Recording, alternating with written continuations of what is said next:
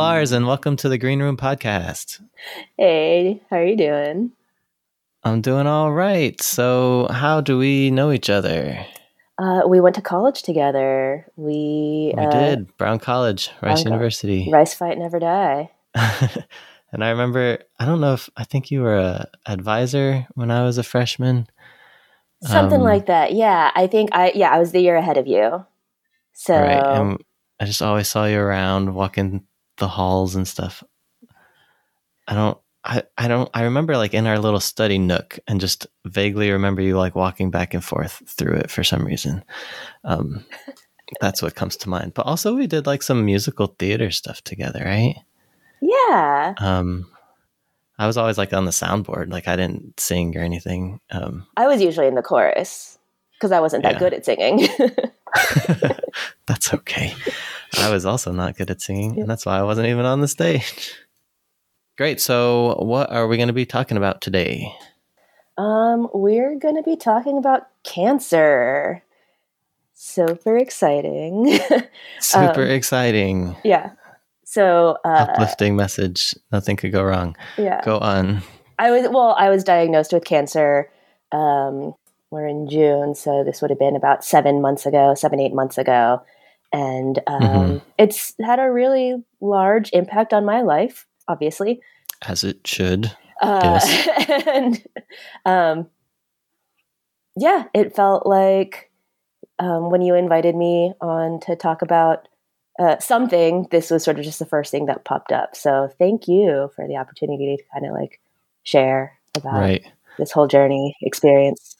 A long time ago, I asked people what they'd be interested in talking about, and I forgot what you said. Something about maybe trans rights or something, which is also very important. But then this has also come up, and so it's very important as well, and definitely worth talking about if you're willing to share about it. Yeah. I mean, that's also a really important thing, but I would not consider myself an expert on. I think it was, I'm pretty sure it was um, trans participation in sports, although that has come Yeah. up a lot more, obviously. But yes, it's come up so much more since you brought it up, and now Mhm. it's just it's coming up so often it makes me angry. Is what I want to say. Anyway, yeah. So back to about you and your specific story. Mhm. Um, so yeah, how did it all start? Like, what were your initial symptoms and everything? Um, yeah, so I, you know, sometime around last summer, um, I was noticing that I had some weird double vision when I was l- looking off into the periphery. Um, I kind of just figured it was like, oh, I'm getting older. I've spent the past four years staring at computer screens. Um, I should Yeah. probably go see an optometrist. Um, so went to the optometrist. They did a really thorough workup and noticed some abnormalities uh, with like my intraocular pressure and some choroidal folds on the back of my retina. Very I don't know what any of those. Yeah. well, I know what ocular means, but um, but they recommended anyway. They recommended that I go see an ophthalmologist. So go see an ophthalmologist. He recommends an MRI, and that MRI revealed a large sort of mass, a tumor um, behind my eye that was pushing on it. Um, Mhm. and that was sort of the first big sign. Um, at that point, we didn't know if it was cancerous or not. It could have been benign. Um, there were actually kind of lots of signs that it it might be benign. Um, yeah, But anyway, got to take it out. So uh, I got a biopsy. Um, so basically, surgery. so where they go take out a tiny piece. Um, it can either be uh, like what you said, like a tiny piece, or in this case, since it was small enough that they could do it like with a pretty small incision, and if it was Mhm. benign, it'd be better to just take it all all at once. Um, that's what they did. So Oh, okay. yeah, they call it an excisional biopsy. Excisional Yes, excise. makes sense. Yeah. Uh, so yeah, excisional biopsy. Um, and I took it out and tested it, and uh, yeah, in December is when we found out that it was cancerous. Um, pretty rare form, yeah, pretty rare form of cancer, uh, adenoid cystic carcinoma. What does that mean? It it's a tumor uh, type of cancer tumor uh, that impacts salivary glands in your head, so often the head and neck area. In this Mm. case, it was um, my tear ducts, which was also an interesting discovery because um, probably Hmm. about a year prior, um, so at that point, it was November of 21. Um, I had actually started noticing like this weird burning sensation when I cried, but it was only when I cried and it felt like a sty. Oh. So I kind Yeah. of ignored it.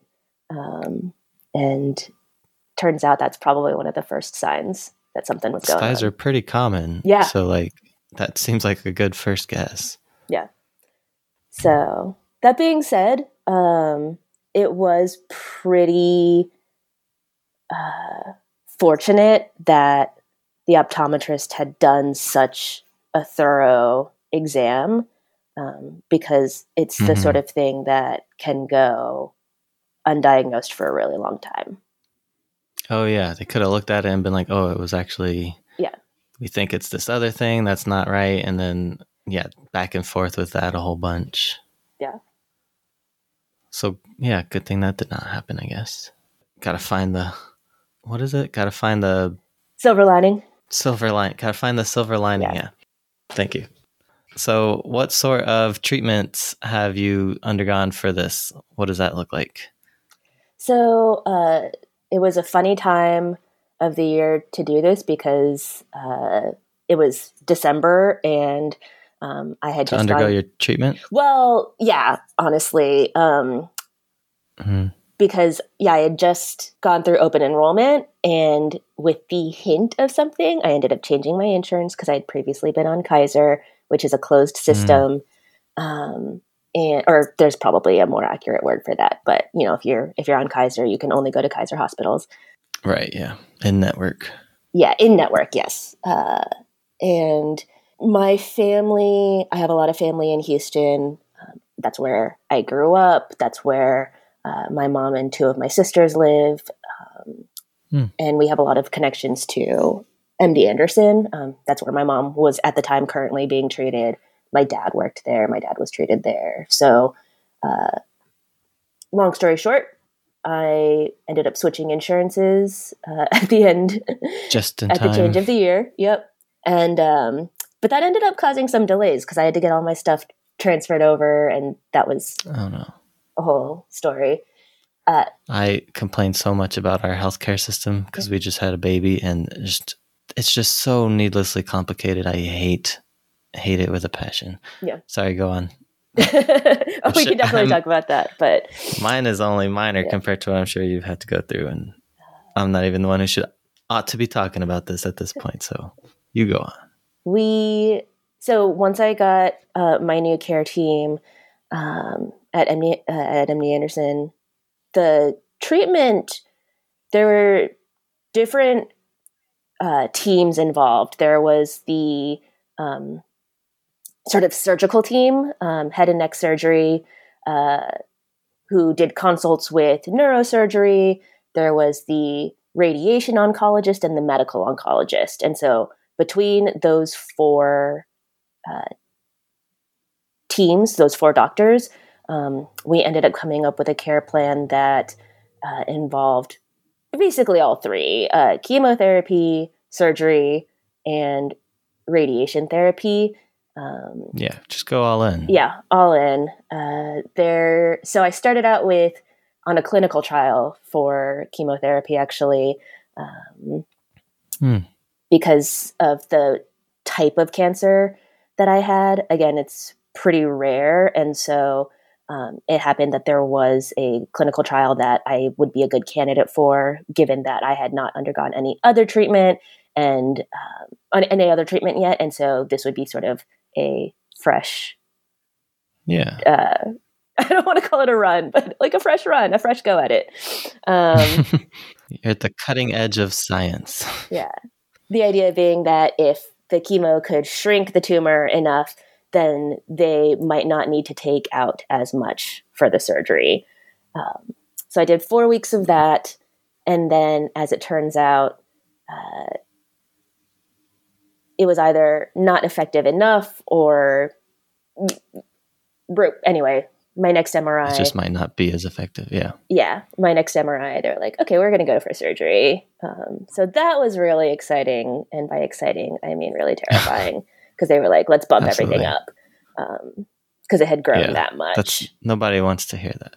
Yeah. Uh, so the surgical team um, did let, I mean, they pre- prepped me in advance for what the, what was going to happen, um, and basically they the tumor had grown so much that um, it had impacted the optical nerve, and then also pushed back towards my brain and broken through some of the um, the bone and the um, membrane, so the dura mater, which surrounds the brain.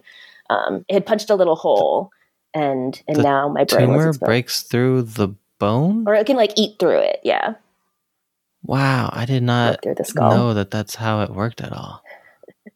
That is, I mean, it was already terrifying. That is now even more terrifying.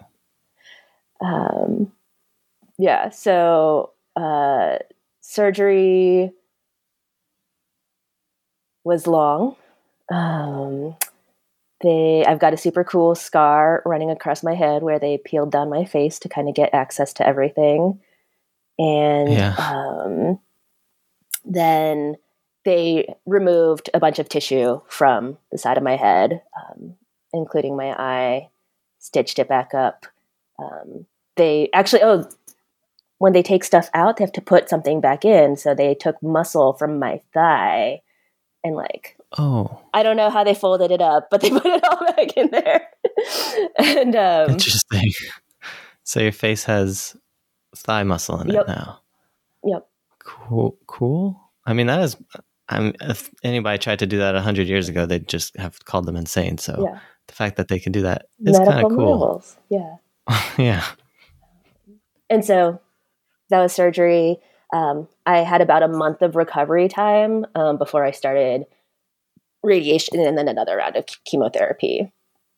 Mm-hmm. So, radiation is kind of like, uh, I mean, they're ba- they're basically using lasers or whatever equivalent to um, burn away sort of the microscopic cells remaining. So the idea being, oh, okay. the surgery removed most of the cancer, uh, most of the tumor, right. um, but then there's all this like microscopic stuff floating around still. So they use radiation therapy and chemo to um, get the rest of it to attack everything else and, and clear up the spaces. So to prevent um, hopefully a recurrence or a metastasis. Right. Okay. I did hear a little bit about the radiation where they like shoot a bunch of different lasers from different directions. They all converge in your head and like have the extra strength at that one little point. Is that is that right? Is that what you experienced? I can't speak to the number of lasers involved, but yes, pinpoint precision was the idea. In fact, um, every session, basically, I had to go back every day for five days a week for six weeks. Um, and oh, wow, yeah. like, I had to wear this giant mask, which uh, I call the face cage because it was molded to my it's, a, a some cage. sort of like hard rigid polymer that was molded to my face um, and my head neck and shoulders. So i'm lying down on the table um, cannot move um, because that's the whole point is that if, any, yeah any movement the laser is going to hit a different spot. Exactly. You do not want that. Yeah. So that was also um, i think i think honestly that was kind of really okay, really cool technology, awesome, super grateful for it. But that was worse than than like losing my eye. it was yeah. It was a it was it was the sort of drudgery, the slog of it all. That having to go in every day, and I mm-hmm. assume this was not a twenty minute procedure. Um, it was probably twenty to thirty minutes actually. Um, okay, but yeah, there was a lot involved. And if they were running behind, you know, sometimes I was waiting for 15 minutes, sometimes I was waiting for an hour and a half. Um, it just kind of depended on Yeah. yeah. how they're how they were going that day. Um, and then some of the side effects, the side effects for radiation were cumulative. So the first two weeks, it was like pretty okay. But as the time wore on, I was like definitely starting to see more sort of sunburn and radiation.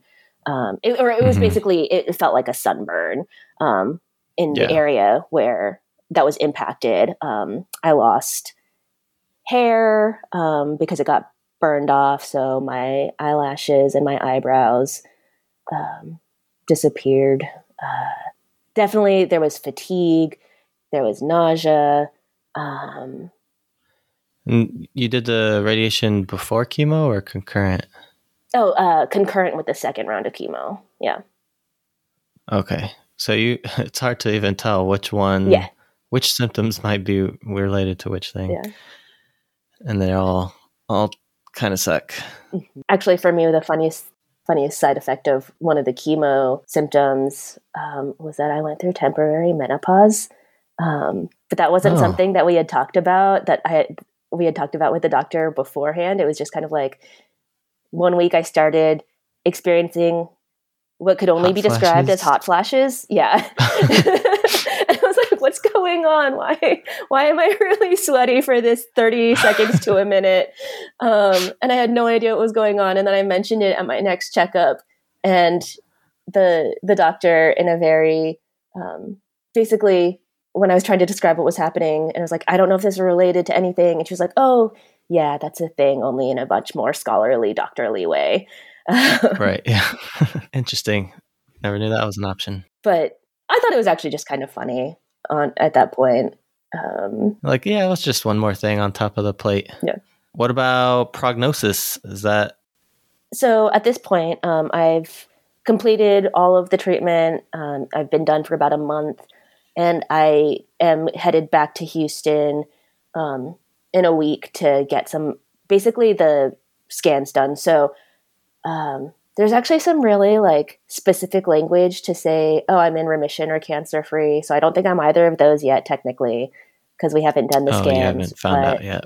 yeah um the surgery they were really um satisfied with the results they achieved clean margins the idea being they removed they were able to remove all of what they could see visually um, of the tumor um, so that was good um, and then uh, we're waiting to see the uh, you know kind of official results of of the radiation um, but Yeah. from here on out, assuming everything comes back clean in this go around, um, I'll have an MRI and some PET scans done every three months um, for the next two years uh, to check for, again, metastasis or recurrence. Coming back or anything? Yeah. And if those are clean, then then um, it switches to every six months for five years and something like that, um, and then Right. annually. But you know, I'll, uh, I'll be honest. Um, for this, yeah, again, for this particular type of cancer, um, I have looked at the statistics and they're not great um, re- compared to compared to some of the more common types. Um, Yeah. it was very aggressive um, when they were looking at all the histology and um, like the cell types and things. Uh, but the best sort of signs were that even before surgery, there hadn't been any evidence of metastasis yet. So um, Hmm. I'm just going to have to keep there. We're just going to have to pay attention to particular areas where it's been shown to more likely spread. So Yeah. So this is just a new rest of your life type situation. Yeah. Uh yeah. But I I think at this point, right, the the best thing that I can do is be hopeful. So So that segues nicely into what you had in your notes here as the next topic, which was uh, so- sources of support. Mm-hmm. Um, and yeah, so I always hear from people who have different illnesses talking about their support systems and having all sorts of opinions and stuff on that. So, what is your take on that? Um, you know, it was really kind of an interesting experience for me um, going through all this. I have lived by myself for um, seven plus years. Um, most of my uh, immediate family, or away from my immediate family, um, my my mm-hmm. mom and sisters are in Texas and Colorado. Um, and that's worked really well for me and i felt like i've been this whole ass independent person and look at me i can do all these things. And then when this all like when we found out about the mri and then i had to do the biopsy like even that um you know my very overprotective uh, older sisters uh, slash moms were like do you need like can we come in for it? Can we can we help out? Um, I had friends who were offering to organize meal trains and things. Um, mm-hmm. But I was also like, at that point, really, I don't know. We didn't we didn't know if it was cancerous. I was trying not to get worked up before um, knowing what the yeah. what the deal was. Um, and so I was like, no, no, no, it's you know, it'll be fine. I can get myself to and from appointments. It'll be, it's no big deal. Um, my sisters came anyway. And uh, it was a good thing they did because um, when I was done with my biopsy, I was still like woozy as fuck. like I yeah uh, woke up from you know, I had to I had to go under general anesthesia, and I woke up and I had no idea where I was. I was like, they they they were like, it's been two hours. That's your recovery time. Time to go. And I oh, no. like couldn't see. They were putting my they were taking the gown off and putting my shirt back on and ushering me out. And um, they gotta fill these. They gotta yeah. empty out these beds for n- new patients. I guess. Never mind the ones who currently need them. Yeah. So that was, and then my sister, one of my sisters was only going to be there for um, like a day and a half, and then they were going to swap out. But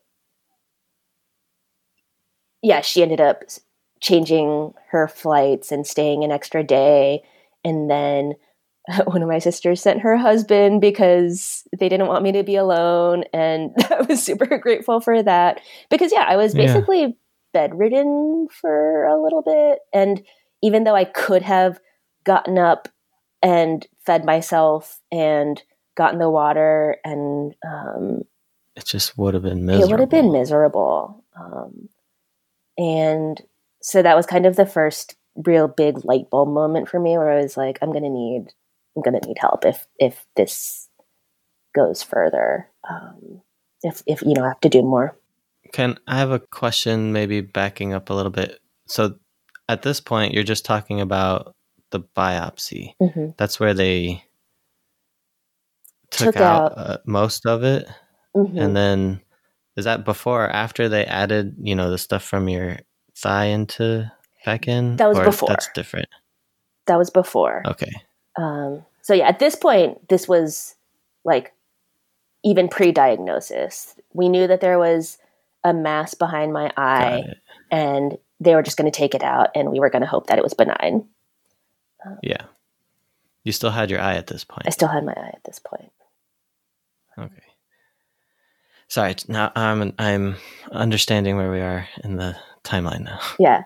Um, oh well, and then, and that was like a minor procedure compared to what was coming up. Yeah.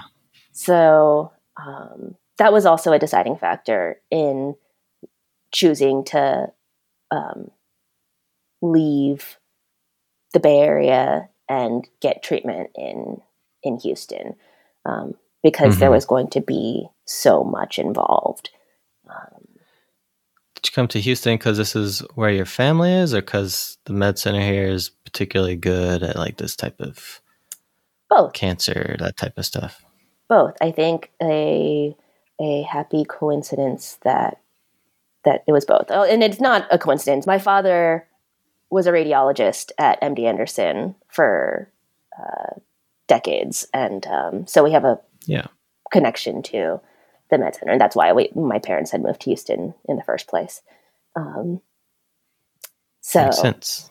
Yeah, full circle. Um, so yeah, my family's been hugely supportive in all of this, and I'm really grateful that we I have such a positive relationship with with every with with my family. I know that's not uh, necessarily the case for a lot of people. Um, Right. Moving in with yeah, moving in with sisters, mom, you know, what have you. Uh, and then I was really unsure about how much I wanted to post things about this publicly, um, like on on Facebook Yeah. or social media. Um, I don't think I knew until you mentioned it when I messaged you, yeah, I which is fine. yeah, I I think I was hesitant to try to make myself like the center of attention about something, um, and or I don't know. Social media is just so weird, right? It's it's morphed. It started out, out as this really cool way to stay connected with people, and then it morphed Mhm. into these totally Very angry spaces. yeah I want to say yeah um, because they're sort of designed about engagement, and anger makes people engage. So that's what is promoted. yeah and so um you know i i did end up posting because i did end up sharing because I, I i figured this is something big that's going on in my life and i'll share a little bit of an update and um you know not that cancer is controversial so i wasn't expecting angry responses Um, but Right. uh, the the number of people who did take time to either comment or message me separately um, has been really i'm going to use the word gratifying but Mhm. in the way that um, i don't know it was actually kind of nice to hear from people that i hadn't been able to talk to in like 10 plus years and even if it was just in Yeah. passing i like that meant a lot to me that honestly meant a lot to me um, i heard from people who were like messaged me privately and said like is there anything i can do you know i they were offering to like get me connected to doctors or to things and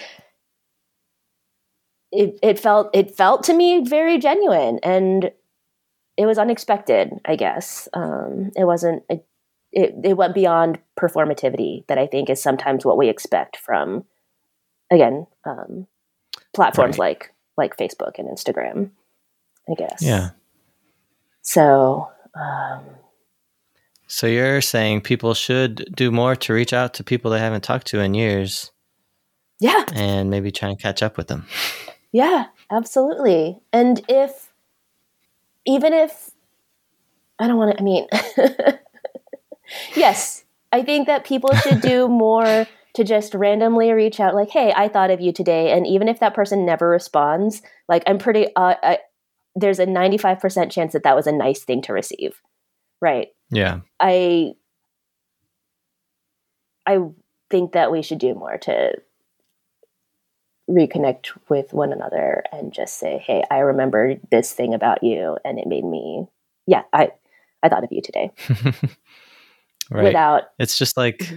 without expecting reciprocation. It's not like we're all best friends again. I don't know, whatever. yeah, no, of course not. The way I think about social media is like, yes, it's designed to to promote this hate and like make that the the main thing, anger as the primary engagement tool. But you can stop and actively think about how to use it. Mhm. which is why at some point I don't remember I just started posting on social media just like random stuff I learned, Mhm. which I don't like. Sometimes it's a little bit controversial, I guess, but um, most of the time it's like fact based things or just like weird, interesting stuff. I thought that somebody reading this might think, oh, that's amusing and do the slight puff of air out of their nose. That is what an internet laugh is these days. Um, and just, you know, use it in the way that you want it to be used. I like to use Facebook to connect with people and then try and ask them to be on my podcast and we can connect some more and stuff like that. And sorry, that was all rant, but No, that's okay. I, I, I think I can I can swing us back. Um, yeah. so, but ultimately, I you know after actually I was done with my treatment, um, I did post. So like I ended up doing two posts. One one at, right after I got my biopsy, and then one like eight six months later when I had finished treatment. I think I saw the second. Yeah. And Yeah. so um, I'd been trying to figure out like how much a how much do I want to share because it's it's you know it's my personal experience and I'm a relatively private person. And B, I think it is important to be like really honest about what are the things that people go through. Um, and, and and authentic um, hmm about all of the good and the bad and um the ugly yeah I, just yeah the good Yeah. things the bad things um and not to just be super rosy about i've survived and now my life is going to be great because Right. it's not Yeah. A, a lesson from that from my wife. I'll see if she's okay with me say, sharing this, but like her growing up in this, like, I'm just going to say, like, really religious household, they always had these rosy conversations about childbirth and pregnancy and how it's all these amazing positive upsides. And turns out n- there's also some uh, crappy stuff involved with that whole process. And like, I think she became prepared for it, but like it was a lot to take in because it was like, this is not what I was told growing up. So there's a lot of benefit to having honest conversations in order to help people accurately prepare for what's to come. Yeah. I think those everybody will be better off that way. so Um, did you have anybody who you hadn't talked to in a long time and then like reached out to you and now you talk regularly? Is that a thing? Yes, um, actually, uh, yeah, a good friend from college, um, from Rice, uh, who does live in the area and or in the Bay Area close by, and we just had always sort of maybe connected every like year to wish each other happy birthday or if they were in the area, but now um, we check in pretty Yeah. regularly, and it's been really nice. Um, I also have cool. a friend that I made basically she kind of became she kind of went from being just a work friend to actual friend um, Mm, hmm through through this experience. Um, so that was kind of cool to see that evolve. Um, so it sounds like you know you've been reflecting a lot on life and things regarding just you know everything since your diagnosis. I mean, you've probably been doing it before too, but you know, really jumpstart it afterwards. I'm sure. So like, so could you speak more to that? What's next for me? Um, I so I am on leave of absence. I requested basically um, additional leave of absence from work, uh, like kind of mm, not sabbatical, right? Because there's a very technical terms for that. Um, but Mhm. I, you know, I use I was on leave. I was going through treatment. Uh, work was really supportive. Um, and then when it got time to be like, okay, I'm, it might be getting close for me to go back to work. I just, I couldn't see myself doing it. Um, yeah. and uh, so I requested an additional um, seven month leave through the end of the calendar year, uh, which they were um, willing to to grant me, um, which I'm very grateful. Um, it's unpaid. so the end of this year. Yeah. it's unpaid, but Yeah. point is, I can have it. I have a job waiting when if I want to come back. You have a job Yeah. waiting. You're not just getting the boot. Yeah. Um, good. that being said, so I'm one month into that extra leave, and Mhm. it's been an adjustment. And I mean that in the way of like, it has been up and down, and I have really loved being back in the Bay Area um, and seeing my friends and uh, loved ones, that, you know, my found family. And then I'm still in recovery and it's hard. Right. Um, I'm living by myself. I have to like make all of these micro choices every day about how am I going to get food? What am I going to eat? Am I going to try to cook or should I just order food?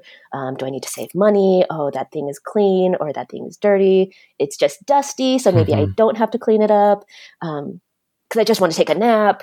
Um, I have all this newfound freedom. How can I take advantage of it? Because I don't have to go to work. So I should be maximizing every minute of every day and feeling guilty when That's capitalist propaganda. Yeah. just feel, yeah, yeah, yeah.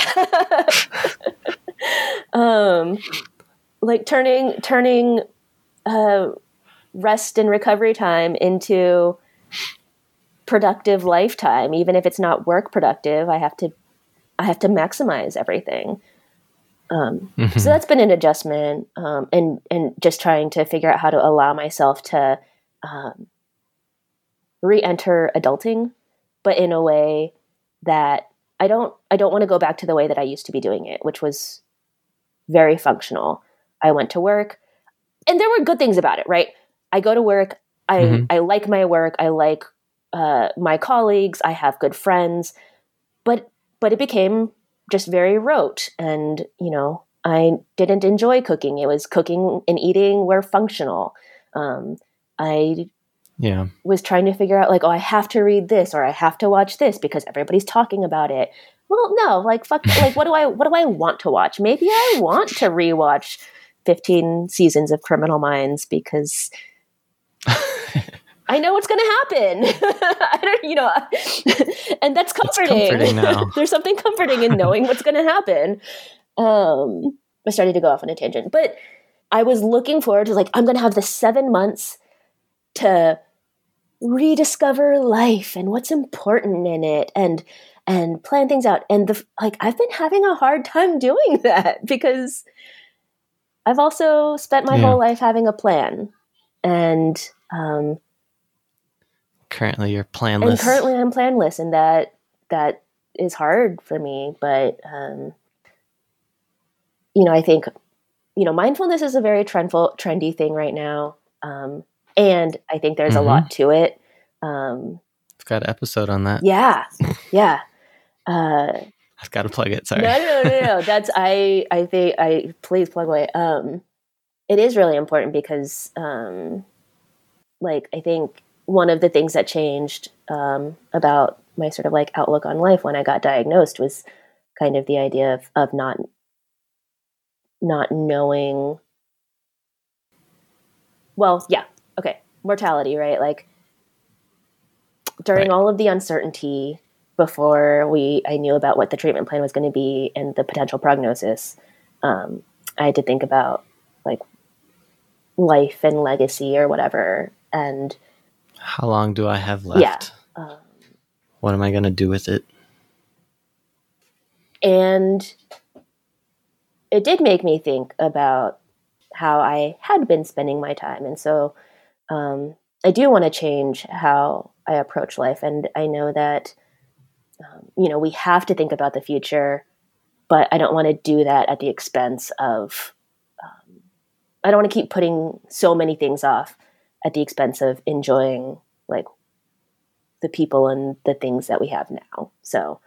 Um, I am hoping that over the next seven months, I am able to both rest and um, relearn how to enjoy life. But hopefully, I have a future to think about too. I mean, I know I have to do that.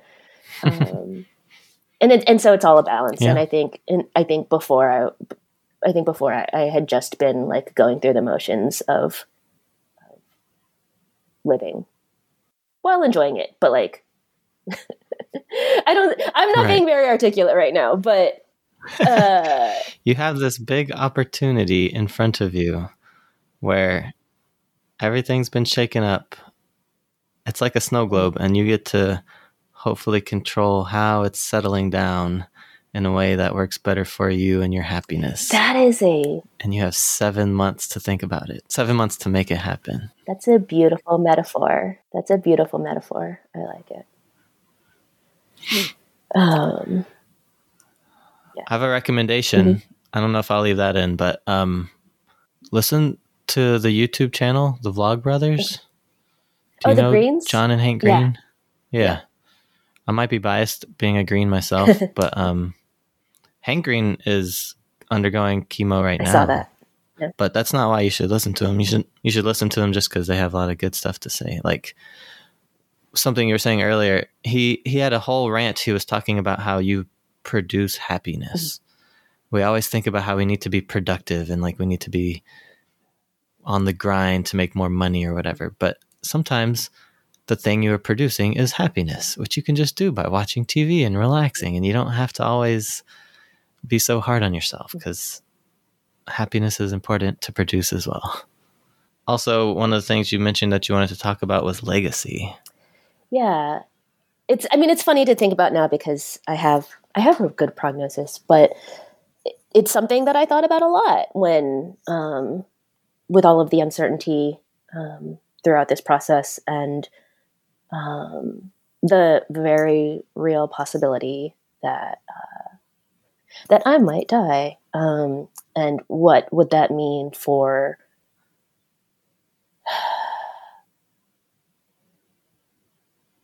I'm not, you know, I'm not a spiritual person, um, or I'm not really a spiritual person. I'm not a religious person, but I do like to think that there is some kind of benevolent force or Mm-hmm.